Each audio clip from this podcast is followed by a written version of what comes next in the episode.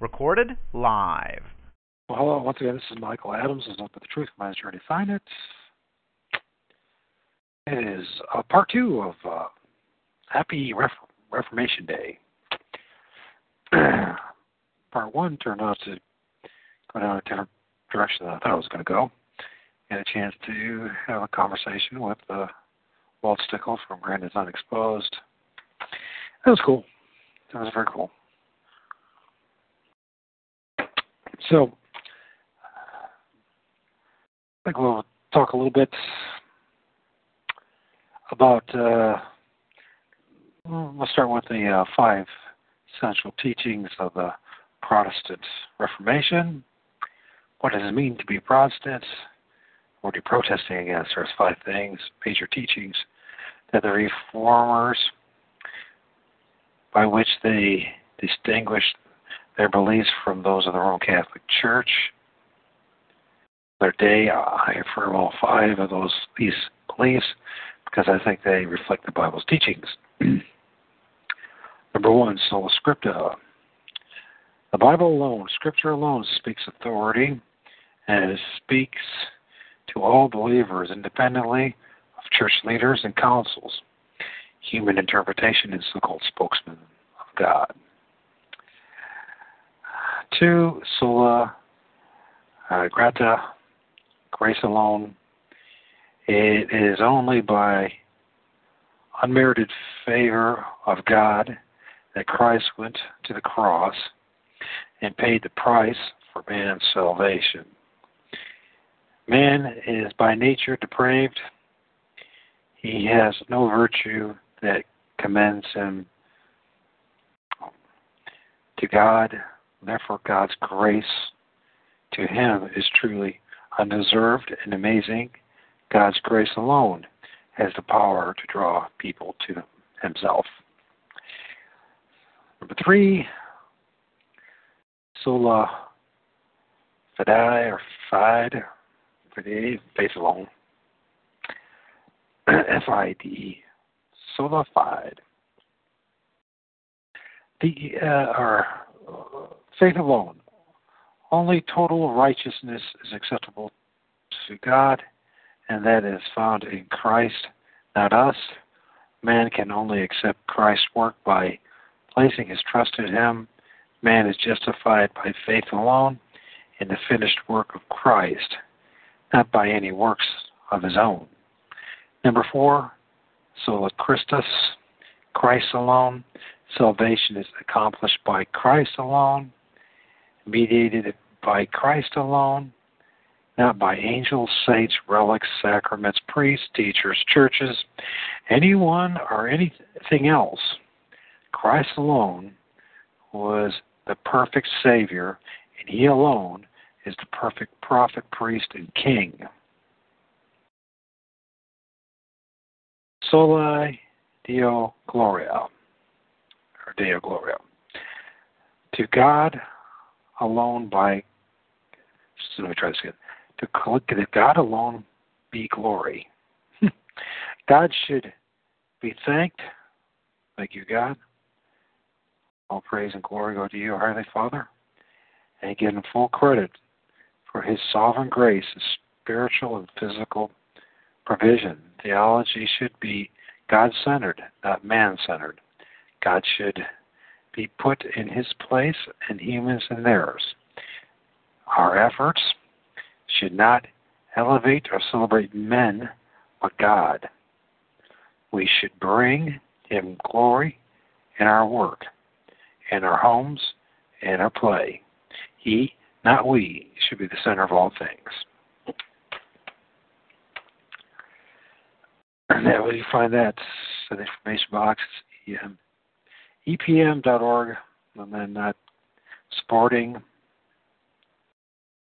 a site that just found a site that had five basic tenets of the processism.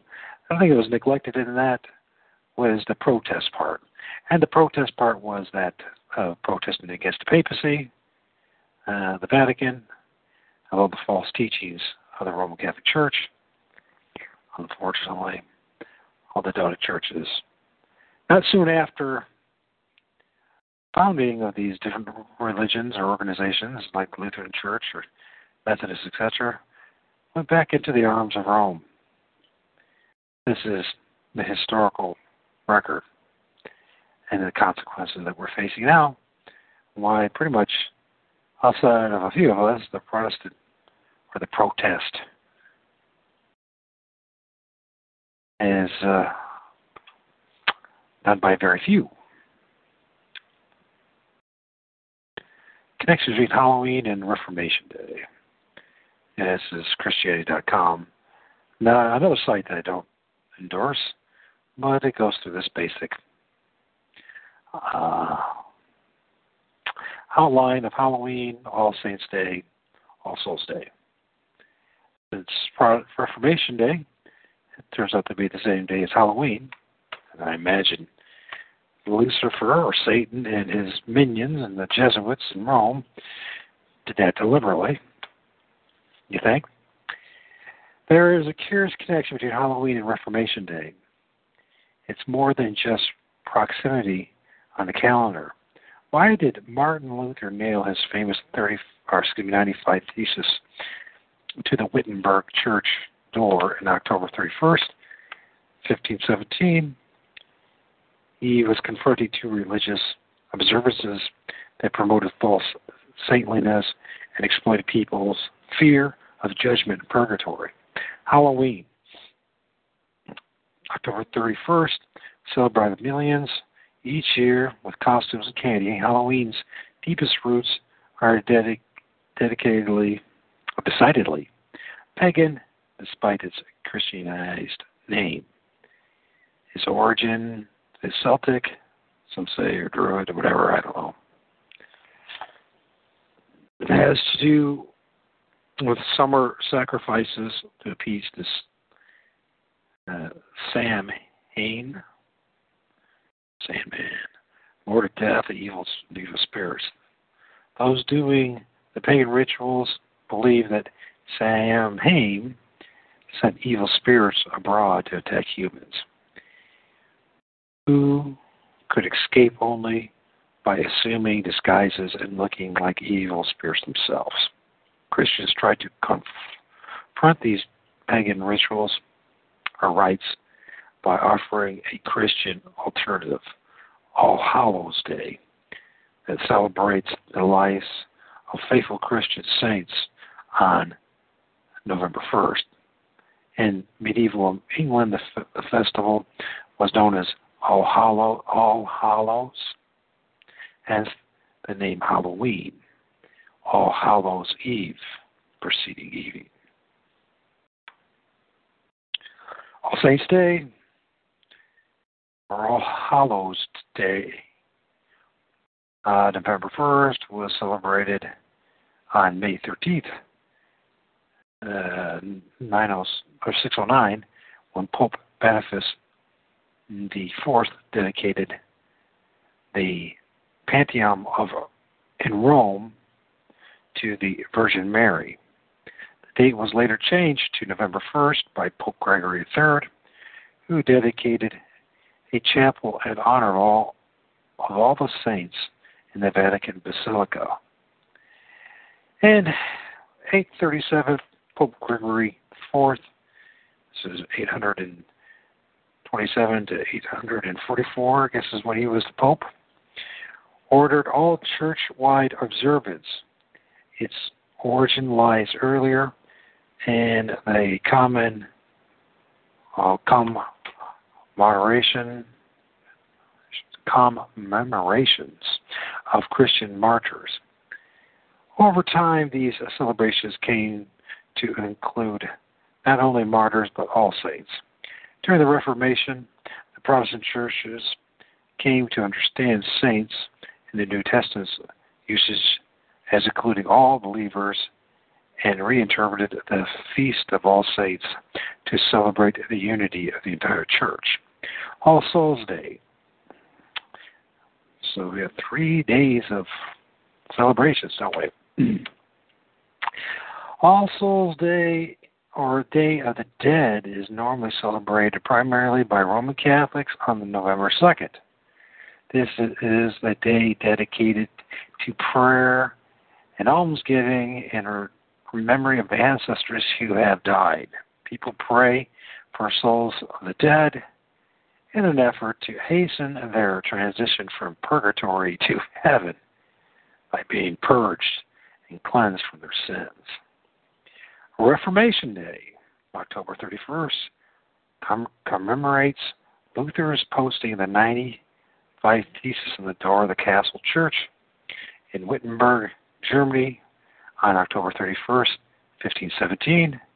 This act triggered the Reformation as they were immediately translated and distributed across Germany, and in a matter of weeks, the Protestant Reformation was a rediscovery of the doctrine of justification, that is, salvation by grace alone. Uh, this is Galatians 2 20, 21, through faith alone and Christ alone.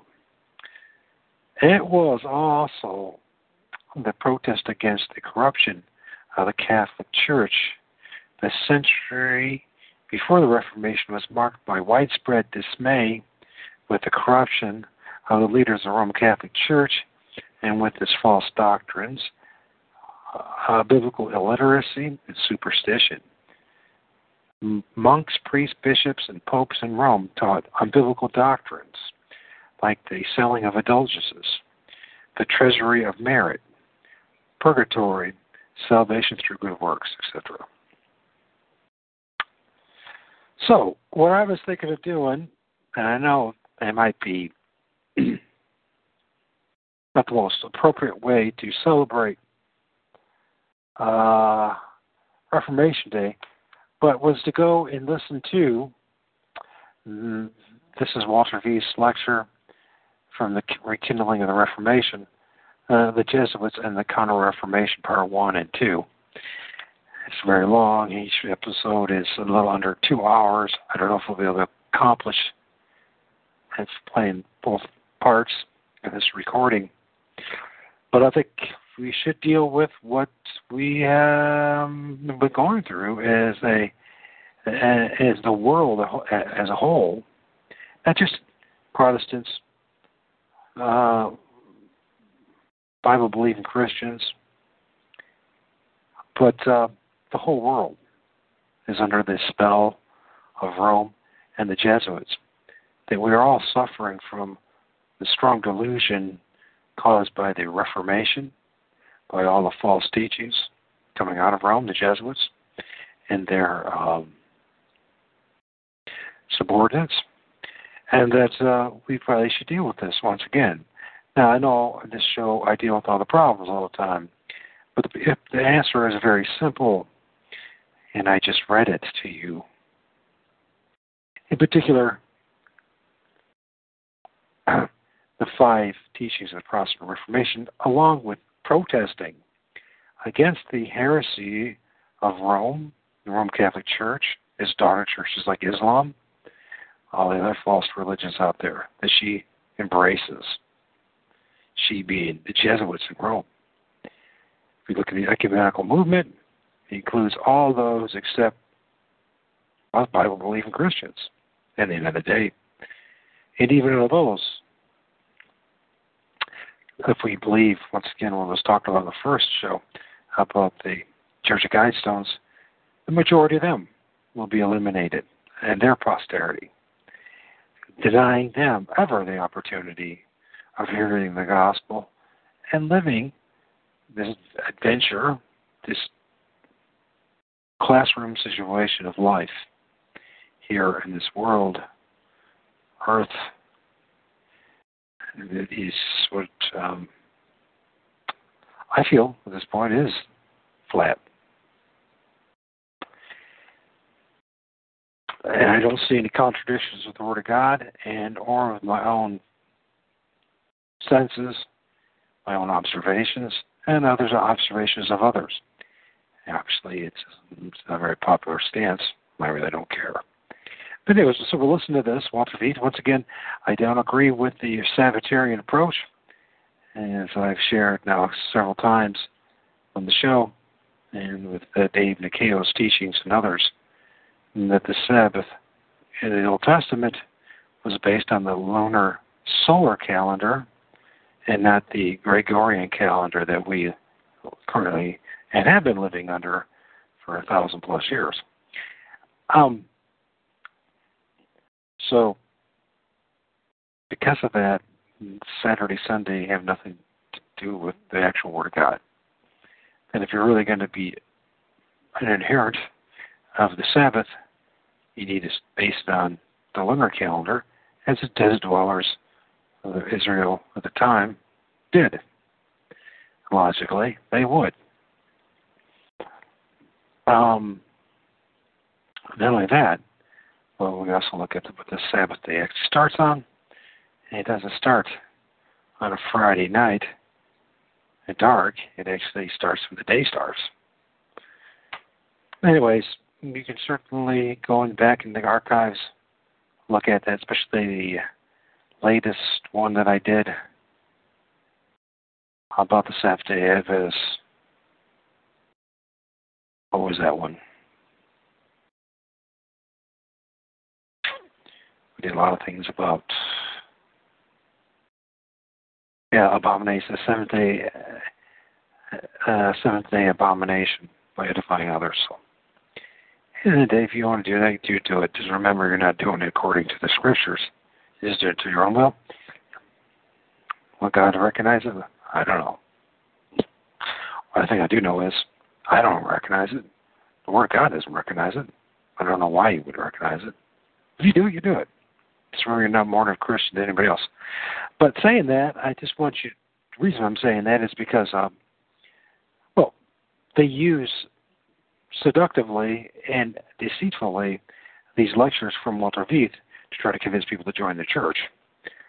And um, but saying that as well, what you'll find with these lectures, many of them are literally right on the money. Very sneaky way of going about it as far as the Jesuits, the Counter Reformation.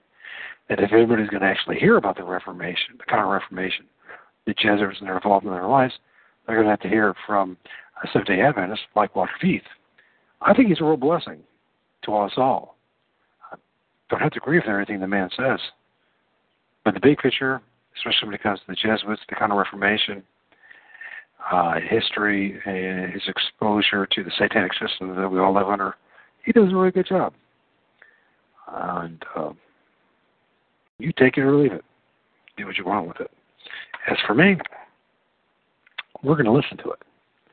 Anybody who does join me, um, or let join us later, because it uh, is a very powerful message.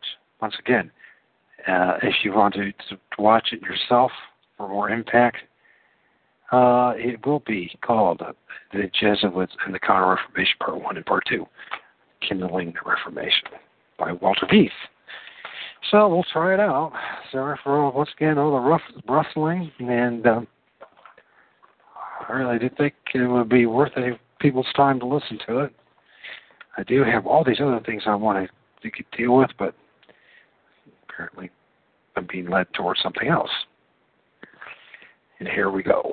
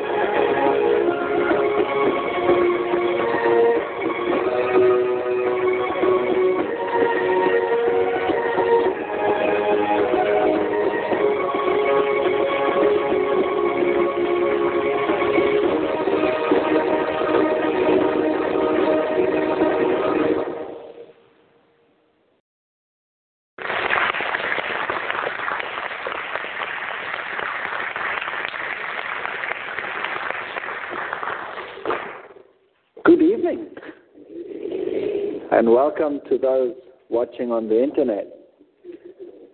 Tonight is a what do you call this kind of topic? A hot topic or something like that?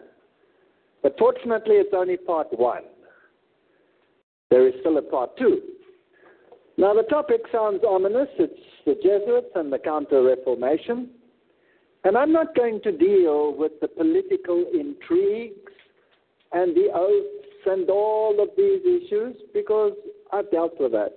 You will find it all in the first series. We're going to look at the spiritual aspects. And these are all the more serious because they are all the more dangerous. And I would like to venture so far as to say that the whole world has been captivated by this intrigue.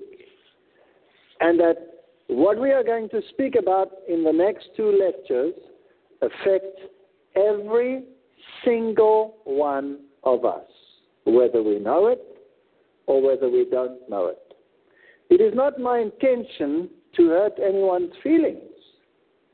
It's my intention to show where these things lead to and where they come from and why some of them are not biblical. And that's not an easy thing to do because some people are sincerely involved in something and really honestly believe that what they are doing is right when in fact they have been deceived. Doesn't the Bible say that the greatest problem or the first principle of the last days will be deception? So we need to know where this all comes from, where it's all leading, and how does it affect me personally in the time that we are living in. Protestantism is not solely the outcome of human progress. It is no mere principle of perfectibility inherent in humanity, and ranking is one of its native powers, in virtue of which, when society becomes corrupt, it can purify itself. And when it is arrested in its course by some external force or stops from exhaustion, it can recruit its energies and set forward anew on its path. It is neither the product of the individual reason nor the result of the joint thought and energies of the species.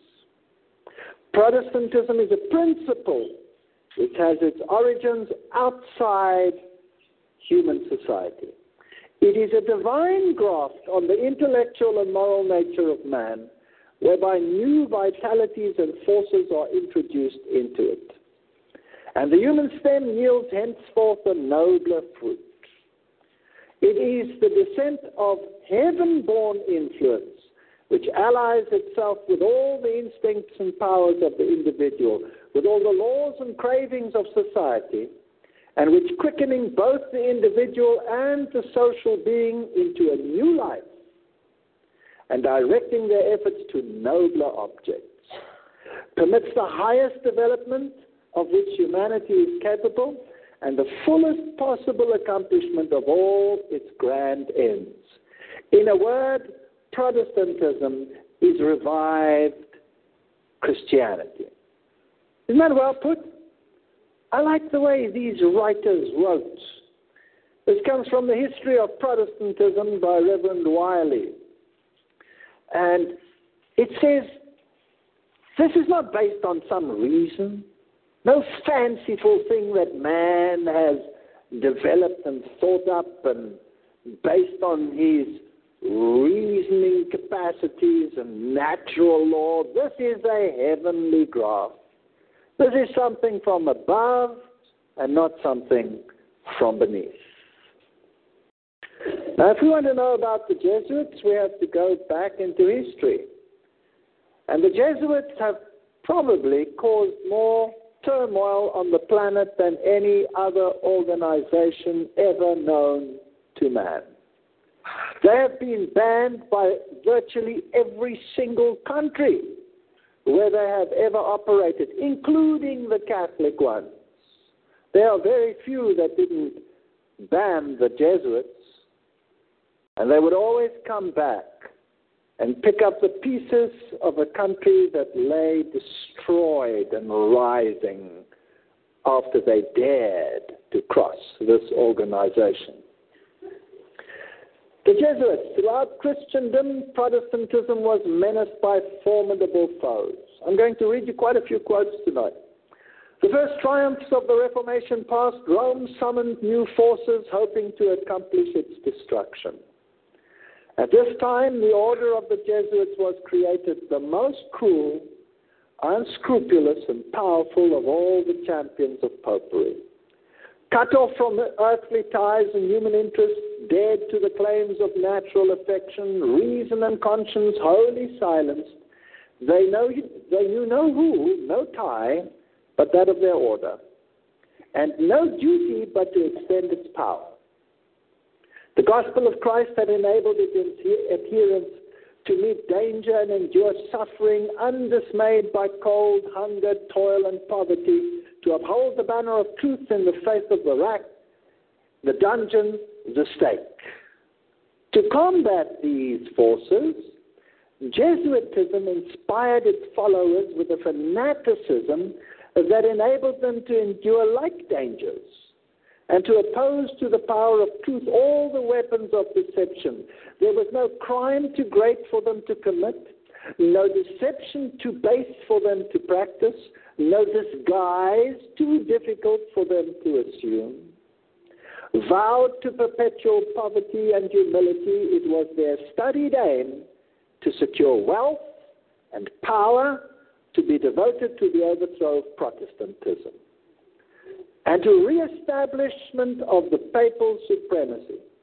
When appearing as members of their order, they wore the garb of sanctity, visiting prisons, hospitals, ministering to the sick and the poor, professing to have renounced the world and bearing the sacred name of Jesus who went about doing good. But under this blameless exterior, the most criminal and deadly purposes were often concealed. It was a fundamental principle of the order that the end justifies the means. By this code, lying, theft, perjury, assassination were not only pardonable but commendable when they served the interests of the church.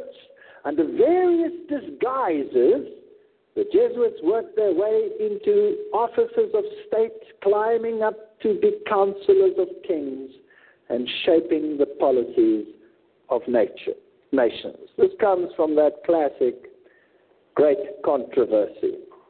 And history has borne it out. Here is a quote from 1816 of John Adams writing to President Jefferson, and he says, Shall we not have regular swarms of them here?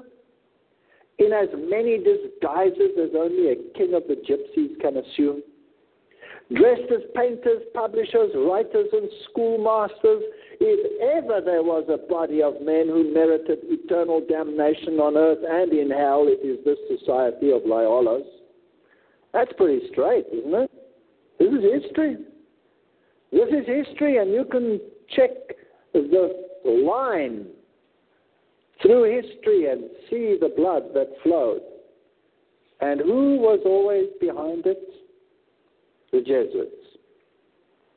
Now, one of their main aims is to replace this Protestant absolute, where the Bible and the Bible alone is authority and salvation is by Christ and Christ alone, with this policy that salvation has to go through the system. So, how do you replace moral absolutes with relativism? This is one of their objects, this is their aim. Hebrews 12, 25 to 28. See that you refuse not him that speaketh. For if they escape not who refused him that spoke on earth, much more shall not we escape if we turn away from him that speaketh from heaven. We need to be grounded in Christ.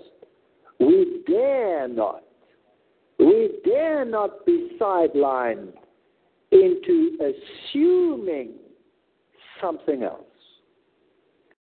His voice then shook the earth, but now he has promised, saying, Yet once more I shake not the earth only, but also heaven. And this word, yet once more, signifies the removing of those things that are shaken, as of things that are made, that those things which cannot be shaken may remain. I believe with all my heart that Christianity is in the shaking period. Wherefore, we are receiving a kingdom which cannot be moved. Let us have grace whereby we may serve God acceptably with reverence and godly fear, for our God is a consuming fire. Choice. There's a choice to be made. Bear in mind that it is none but God that can hold an argument with Satan. There's too much presumption in the world. Too many people marching around commanding, commanding Satan to do this, commanding Satan to do that. Not even Gabriel could stand against him without calling the one who is what God is, Michael, to come to his aid. How much less we? What presumption we have in the world today. It's unbelievable. Martin Luther versus Ignatius Loyola the founder of the Jesuit order. They were contemporaries. They lived at the same time. And yet they were so totally different. Luther's appeal was to submit the conscience directly to God through the Word.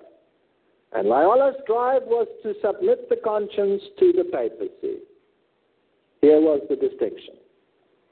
Ignatian spirituality was to be achieved through spiritual exercises by substituting imagination and encounter theology for the reality of faith. He found another way of guaranteeing a spiritual experience, which was no longer based on faith, but on the actual substance. Here is a quote from D'Aubigné, The History of the Reformation of the 16th Century, probably one of the best exposes on the Reformation ever written. It's huge. Inigo, it's another name for, or short version of Ignatius Loyola. And uh, the author writes Inigo, instead of feeling that his remorse was sent to drive him to the foot of the cross, persuaded himself that these inward reproaches proceeded not from God, but from the devil, and resolved never more to think of his sins, to erase them from his memory and bury them in eternal oblivion. Both Martin Luther and Inigo had this sense of guilt. Both of them chastised themselves to get rid of it. Martin Luther made the great discovery the just shall live by faith. And Inigo did not. Luther turned towards Christ, Loyola fell upon himself. Visions came along to confirm Inigo in the convictions at which he had arrived. Inigo did not seek truth in the Holy Scriptures, but imagined in their place immediate communication with the spirits. Luther, on taking his doctor's degree, had pledged his oath to the Holy Scripture. Loyola, at his time, bound himself to dreams and visions, and chimerical apparitions became the principle of his life and his faith. Two directions. The one, faith based. The Lord said it, and therefore it is so. So, if you repent, I will wash you whiter than snow. I will remove your sins as far as the east is from the west and see we are doing a new thing, that's what the word says. The devil says, You're guilty, you're guilty, you're guilty. The Lord does not lie. By faith, I accept forgiveness in Christ, whether I feel it or not. Inigo said, I want to feel it. I want to feel accepted. I want to know that I can talk with him. I will concentrate all my energy to communicate directly. And before long, he was communicating directly. But with whom? With whom? Luther declared, It is a light thing to die for the Word, since the Word that was made flesh has himself died. If we die with him, we shall live with him. And passing through that which he has passed through before us, we shall be where he is and dwell with him forever. Faith. Statement. No need for any strange experience. At the Diet of Worms, he said, Since your most serene majesty and the princess require a simple, clear, and direct answer, I will give you one, and it is this. I cannot submit my faith either to the Pope or to the councils, because it is clear as noonday that they have often fallen into error and even into glaring inconsistency with themselves. If then I am not convinced by proof from the Holy Scriptures or by cognate reason, if I am not satisfied by the very text that I have cited, and if my judgment is not in this way brought into subjection to the word to God's word, I neither can nor will retract anything. For it cannot be right for a Christian to speak against his conscience. Here I take my stand. I cannot do otherwise. God be my help. Amen. That same historical source. So here were two total opposites. It's written, and therefore I believe it. I accept it by faith. Christ said so. It is so. Done deal. Isn't that nice? Isn't that nice? Do I have to prove my relationship with someone else? Do I have to prove every day that there's a relationship going in a marriage? Do I have to prove? How do I prove that I love someone? If I say it, it must be accepted by faith. Here is Inigo kneeling before the Pope, receiving his letters, and all of these things happened more than 400 years ago. The Society of Jesus first constituted in the chapel of Notre Dame, Montmartre, 1534. Now in the chapel of the Sacred Heart in Paris. And there it is. It's quite a magnificent edifice. You're not allowed to take any pictures inside, but it says nothing about outside. So let me take you there and let's have a look at what we can see on the outside. Fascinating place. They have all these magnificent statues and they have these two interesting little engravings here on the building. The first one is the mother hen. Now it's interesting, you must understand their mindset. Who is the mother according to Catholicism? The church, yes. Matthew 23, 37 says, O Jerusalem, Jerusalem, thou that killest the prophets and stonest them which are sent unto thee, how often would I have gathered thy children together, even as a hen gathers her chickens under her wings, and you would not? Rome says, the church is the mother, and Christ is set aside. Matthew 15, verse 9, on the other side here, they have the, this mythical bird, this pelican, feeding its young with its own flesh. Matthew 15, 9 says, In vain they do worship me, teaching for doctrines the commandments of men. This is the bloodless sacrifice, the offering of the flesh Titus 3 5 says, Not by works of righteousness which we have done, but according to his mercy he saved us, by washing of regeneration and renewing of the Holy Ghost. No, Catholicism says we need works and faith for salvation. Protestantism says we need faith. Works are a consequence, not a means to salvation. So if you are a Christian, you will have good works because you are impelled by the love of Christ to do good works. But you do not do the good works to get brownie points in order to get a higher status or even to go to heaven. So there's a subtle difference here between the two. Catholicism has them both embodied. Now that's the history. And it is a bloody history.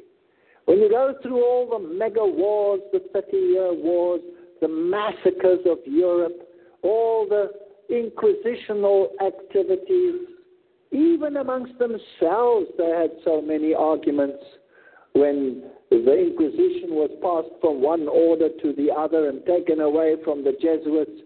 Who? The poor Dominicans. They were slaughtered. And even after that, they will use it to their advantage and say, look, even Catholic orders suffered, so it couldn't have been us. Are the Jesuits still relevant? Do they still have a role to play today?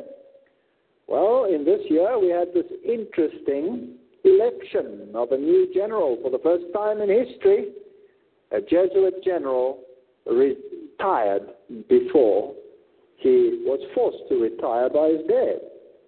And the new Jesuit general is Father Adolfo Nicolas from 2008. And here are the Jesuit electors. These are the inner core of the Jesuit order. And it's interesting to read this extract of a letter that Pope Benedict sent to the Jesuits just prior to this new election of this general. So here is the present Pope writing to them. And he writes, I too gladly wish to take this opportunity of a general congregation to bring such a contribution to light which might be of encouragement for you and a stimulus to implement ever better the ideal of the society. Jesuits, go and work to get society to the level where we want it. In full fidelity with the magisterium of the church, such as described in the following formula, which is well familiar to you, to serve as a soldier of God beneath the banner of cross and to serve the Lord alone and the church his spouse under the Roman pontiff, the vicar of Christ on earth. Jesuits, that's your job. And then he quotes an apostolic letter from 1515. he says, One treats here of a peculiar fidelity, confirmed also by not a few amongst you in vow, in vow of immediate obedience to the successor of Peter, perinde ac cadaver. Good grief. This is Pope Benedict writing, quoting, and, I, and he says to them, Your obedience to me must be as the obedience of a corpse perinde ac cadaver, like a corpse. You will have no mind of your own. Whatever is said, you will do. Blind obedience. The church has even more need today of this fidelity of yours, which constitutes a distinctive sign of your order. In this era, era which warns of the urgency of transmitting in an integral manner to our contemporaries, distracted by many discordant voices, Jesuits I need you now more than ever, and I need your blind obedience. Is that what he's saying? That's exactly what he's saying before the vote took place. And here he is with the inner core, the electors of the Jesuit order, sitting in the front. He's a man in white, and they the men in black. Fascinating. How does he feel about their institutions of learning? This is the Pontifical Gregorian University in Rome, the most prestigious Catholic Jesuit university in the world. And what did Pope Benedict have to say about this institution? He says, well, once again, the Pope entrusts this university to you. A work so important for the universal church and for so many particular churches, it has always been a priority amongst the apostolic priorities of the Society of Jesus. Here is your entering wedge. This work is for the church and for all the others. Well, let's have a look at how we shall proceed and how they have managed to turn Protestantism into something which does not even resemble primitive Protestantism. Here is Adolfo Nicolas, the new Jesuit general, shaking hands with Peter Hans Kolvenbach, the previous general. And it says Peter, Father Adolfo Nicolas of Spain, the newly elected Superior General of the Society of Jesus, celebrates his first Mass at the head of the Jesuits at the Church of Jesus, January 20, 2008. So this general, the previous general, Peter Hans, Peter Hans is the first general in history to be permitted to resign. And here he has been sworn in, made available by the Jesuit Order Press Office. Spanish Reverend Adolfo Nicolas swears in as the Superior General of the Jesuit Roman Catholic Order during their 35th General Congregation in Rome's Holy Spirit and Sassia Church, January 19, 2008. The General of the Jesuits is always known as the Black Pope because he wears black. And the White Pope is the Pope who is the external, how do I put this, the external picture of the papacy. This is the yin yang, the black and the white squares, the knowledge of good and evil. So the new general meets with the pontiff, Rome, 28 January 2008. And this is Catholic World News. Jesuit officials released a statement after the meeting saying that the conversation between Father Nicolas and the Pope had been warm and friendly. And they reaffirm his personal respect for the Vicar of Christ as well as the esteem of the whole society of Jesus. So this is all being made public. So first you have this letter reminding them of their affiliation, and now you have the confirmation. According to the statement from the Jesuit superior, Pope Benedict said that he was pleased to know that the General Congregation of the Order, which continues its meeting in Rome this week, will reflect on the message that the pontiff sent to the participants as the General Congregation began. So here they are together to reaffirm in the spirit of St. Ignatius its own total adhesion to Catholic doctrine, in particular on those neuralgic points concerning the mind, which today are strongly attacked by secular culture. So, this order is it dead, yes or no? Definitely not dead. This is the largest order in the Roman Catholic Church. This is the most powerful order in the Roman Catholic Church. It is a military order. It has a general at its head, and all other orders have to subscribe to it, even the great orders of the Malta. Pope Ratzinger to the Jesuits, 21 February 2008. Now I want you to listen carefully what this Pope wrote. And here's the Latin text for those who would like to dispute this. Comes straight off their own uh, web page, this Latin text. Here it is translated for you. For this I have invited you today to also reflect in order to find again a sense of fuller obedience to the successor of Peter.